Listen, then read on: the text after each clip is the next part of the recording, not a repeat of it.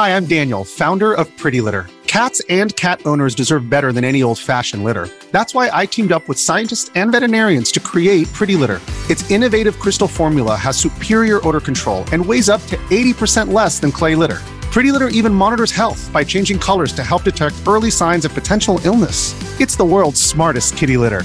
Go to prettylitter.com and use code SPOTIFY for 20% off your first order and a free cat toy. Terms and conditions apply. See site for details. At Evernorth Health Services, we believe costs shouldn't get in the way of life changing care, and we're doing everything in our power to make it possible. Behavioral health solutions that also keep your projections at their best? It's possible. Pharmacy benefits that benefit your bottom line? It's possible. Complex specialty care that cares about your ROI? It's possible. Because we're already doing it. All while saving businesses billions. That's Wonder made possible.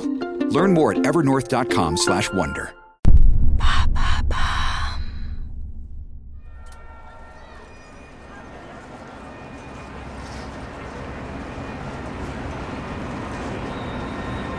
L'enquêteur Johan Pellman vient d'arriver à New York.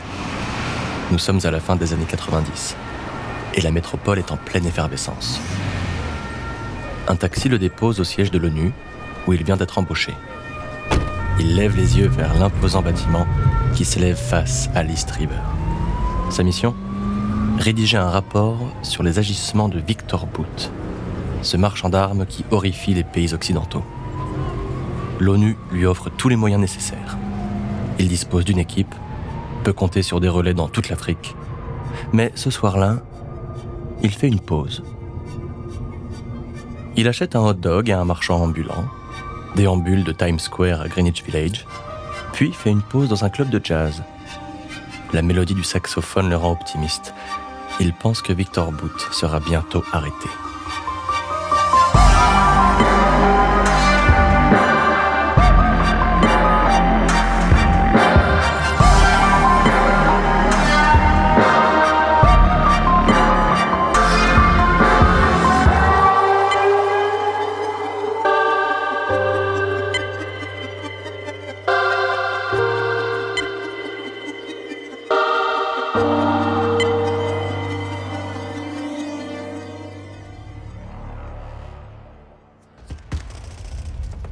Début 1999, les soldats anglais sont au Sierra Leone pour sécuriser une zone de combat et permettre aux civils de regagner leur village. Ils connaissent bien la région. Ils viennent ici en mission depuis quelques années. Ils avancent en zone urbaine, dans une ville mise à feu et à sang par le RUF, le groupe armé qui veut renverser le gouvernement. Quand soudain, une fusillade éclate. Les soldats sont attaqués. Des rafales d'armes automatiques. Ils n'ont jamais vu autant de Kalachnikov dans ce pays où il y a quelques années, les guerriers se battaient encore avec des armes traditionnelles. Les soldats ripostent. Il n'y a qu'un seul tireur. Ils le neutralisent. Les militaires s'avancent et découvrent leur assaillant. Il agonise, allongé derrière un buisson. C'est un garçon d'à peine dix ans qui s'éteint face à eux blotti contre sa Kalachnikov.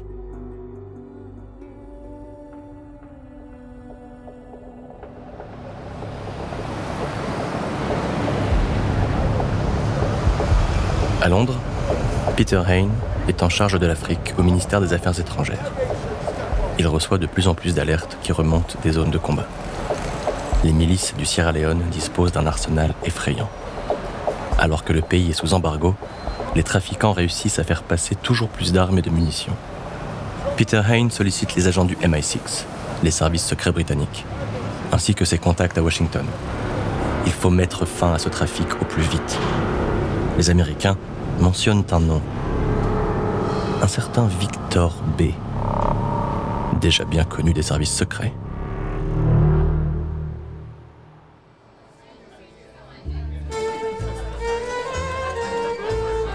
Pour Victor Boot, les affaires sont florissantes. Il fait souvent la fête avec ses collaborateurs les plus proches.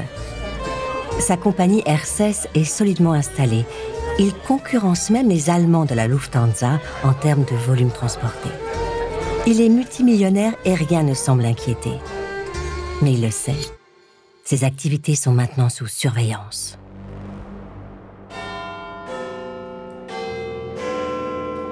L'horloge de Big Ben indique 14h30.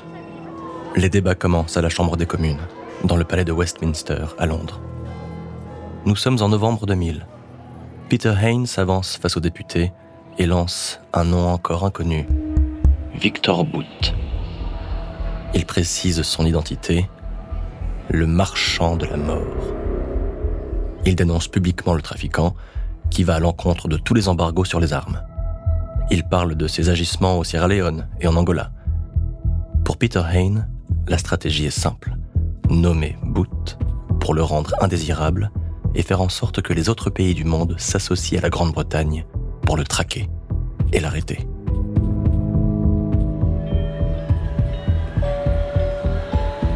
En décembre 2000, à New York, les décorations de Noël scintillent sur la 5e avenue. Les vitrines des magasins sont pleines à craquer. Pour Johan Pellman, c'est le grand jour. Il vient dévoiler le rapport sur lequel il travaille depuis des années. Face au monde entier, il va révéler, en détail, l'ampleur des agissements de Victor Boot. Le rapport est détaillé, implacable. C'est le premier d'une longue série passant en revue les ventes d'armes au Liberia, en Angola, au Congo. Le rapport n'a pas d'impact légal, mais cela contribue à transformer Boot en paria international.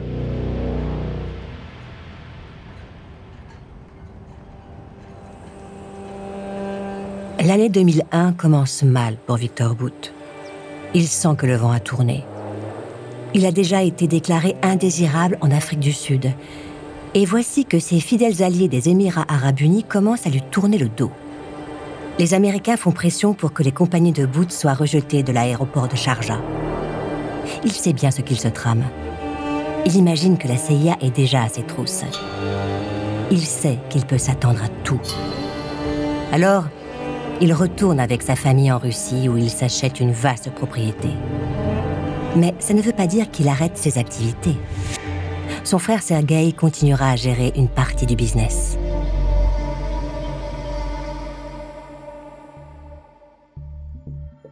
Le 20 janvier 2001, le président George W. Bush entre en fonction.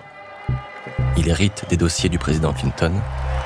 Parmi les sujets d'actualité, il y a le cas Victor Boot, une équipe est chargée d'étudier les possibilités pour l'arrêter. Cela est extrêmement complexe, car Victor Boot n'enfreint aucune loi américaine.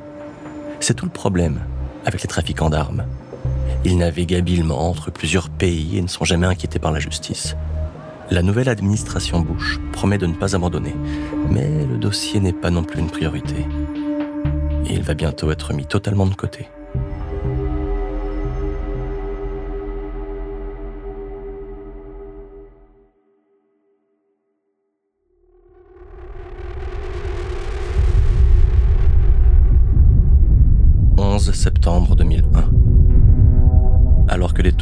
Trade Center sont réduites à néant, les cartes sont brutalement rebattues. La Russie devient un allié des États-Unis dans la lutte contre Al-Qaïda et la traque de Victor Boot va connaître une longue parenthèse. Quelques mois plus tard, Interpol émet un mandat d'arrêt international contre Victor Boot dans le cadre d'une enquête pour blanchiment d'argent mais la Russie refuse de l'extrader. Alors les Anglais et les Belges décident de s'allier et montent une opération pour l'arrêter. Opération Bloodstone, pierre de sang. Johan Pellman se réjouit. Des gouvernements passent enfin à l'action. Il ne reste plus qu'à localiser le trafiquant.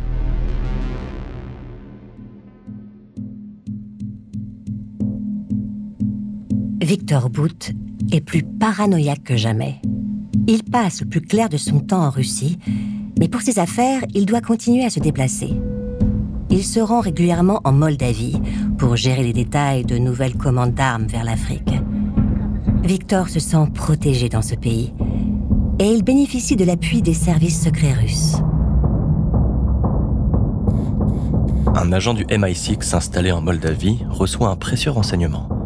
Boot se trouve sur le territoire et s'apprête à prendre un vol qui transite par l'aéroport d'Athènes. Immédiatement, l'agent envoie un message crypté autorités britanniques mettent en place une opération à Athènes. Son arrestation est imminente. Johan Pellman est informé. Il prépare une bouteille de champagne.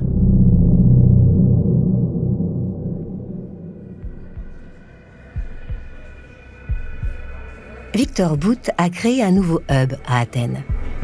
Il utilise l'aéroport principalement dédié au tourisme comme un point d'étape pour ses avions. L'aéroport d'Athènes n'est qu'une façade. Victor aimerait prendre le temps de visiter la ville, d'étudier de près les vestiges de la Grèce antique. L'histoire le passionne. Mais les temps ont changé. Il doit rester le moins longtemps possible, ne pas se faire repérer. Ce jour-là, Victor quitte le sol moldave, direction Athènes. Il monte dans l'avion, la porte se referme. Il ne sait pas qu'une équipe se met en place pour l'arrêter dès son arrivée les services secrets grecs sont en train de préparer une intervention à l'aéroport avec l'appui de leurs alliés européens. Les agents britanniques surveillent la trajectoire de l'avion de Boot, quand soudain... Dans l'avion qui transporte Victor Boot, il y a un moment d'effroi. Victor vient de recevoir un renseignement. Les Britanniques l'attendent à l'aéroport. Victor n'a pas peur, non. Il sourit. Il va voir le pilote, le pilote de sa propre compagnie, et lui dit simplement Change de trajectoire et dépose-moi dans l'aéroport le plus proche. Les agents britanniques sont furieux. L'avion de Boot a disparu des radars pendant 90 minutes. Ce n'est pas bon signe. Finalement, l'avion atterrit à Athènes. Quand ils viennent inspecter l'appareil, les agents ne trouvent aucun signe du marchand d'armes. Les Britanniques et les Belges sont terriblement déçus et Johan Pellman peut ranger sa bouteille de champagne.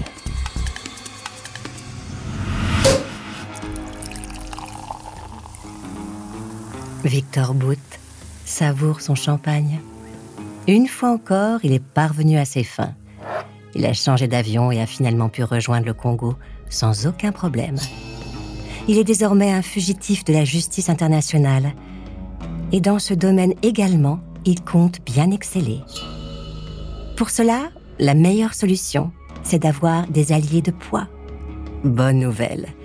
Dans le paysage mondial post-11 septembre, les avions de Victor Boot sont devenus utiles pour certaines personnes aux États-Unis.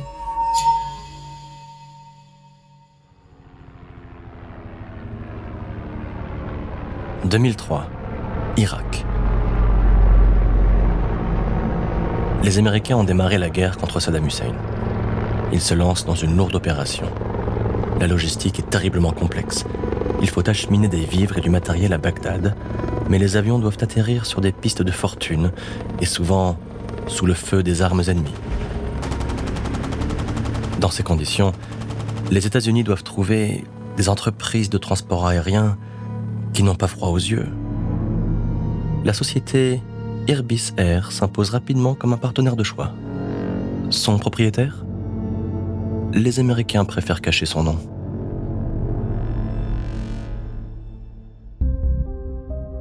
Depuis Moscou, Victor Bout se frotte les mains.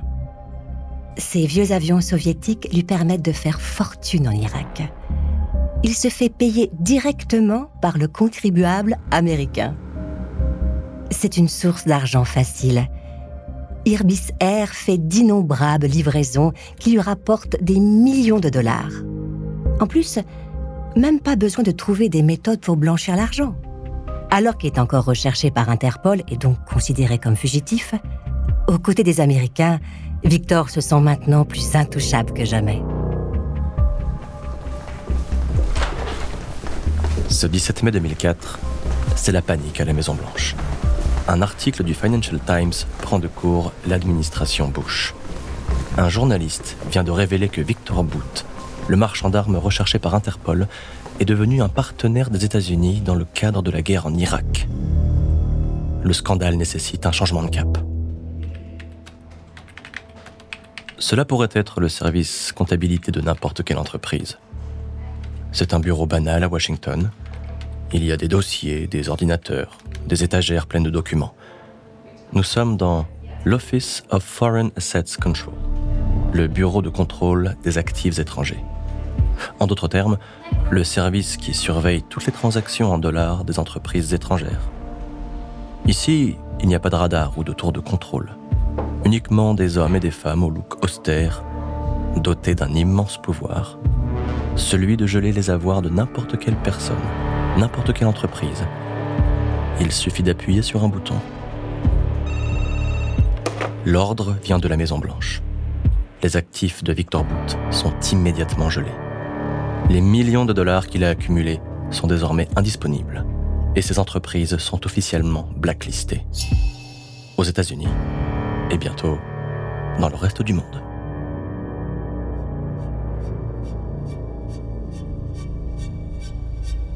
C'est un coup dur pour Victor Boot. Depuis la Russie, il réalise que la partie est finie. Il devra se concentrer sur des activités limitées à la Russie. Alors, il se lance dans un nouveau projet, créer une compagnie low cost, une sorte de Ryanair version russe. Mais les investisseurs ne sont pas au rendez-vous. Alors tant pis, il s'adapte. Il roule vers le sud de la Russie et il s'installe à Maykop, non loin de la mer Noire. Une région calme et ensoleillée où il s'achète un grand terrain pour produire du fromage de chèvre et faire pousser de la roquette. Victor Boot envisage-t-il vraiment de devenir agriculteur? À moins que... Il ait encore d'autres projets en tête.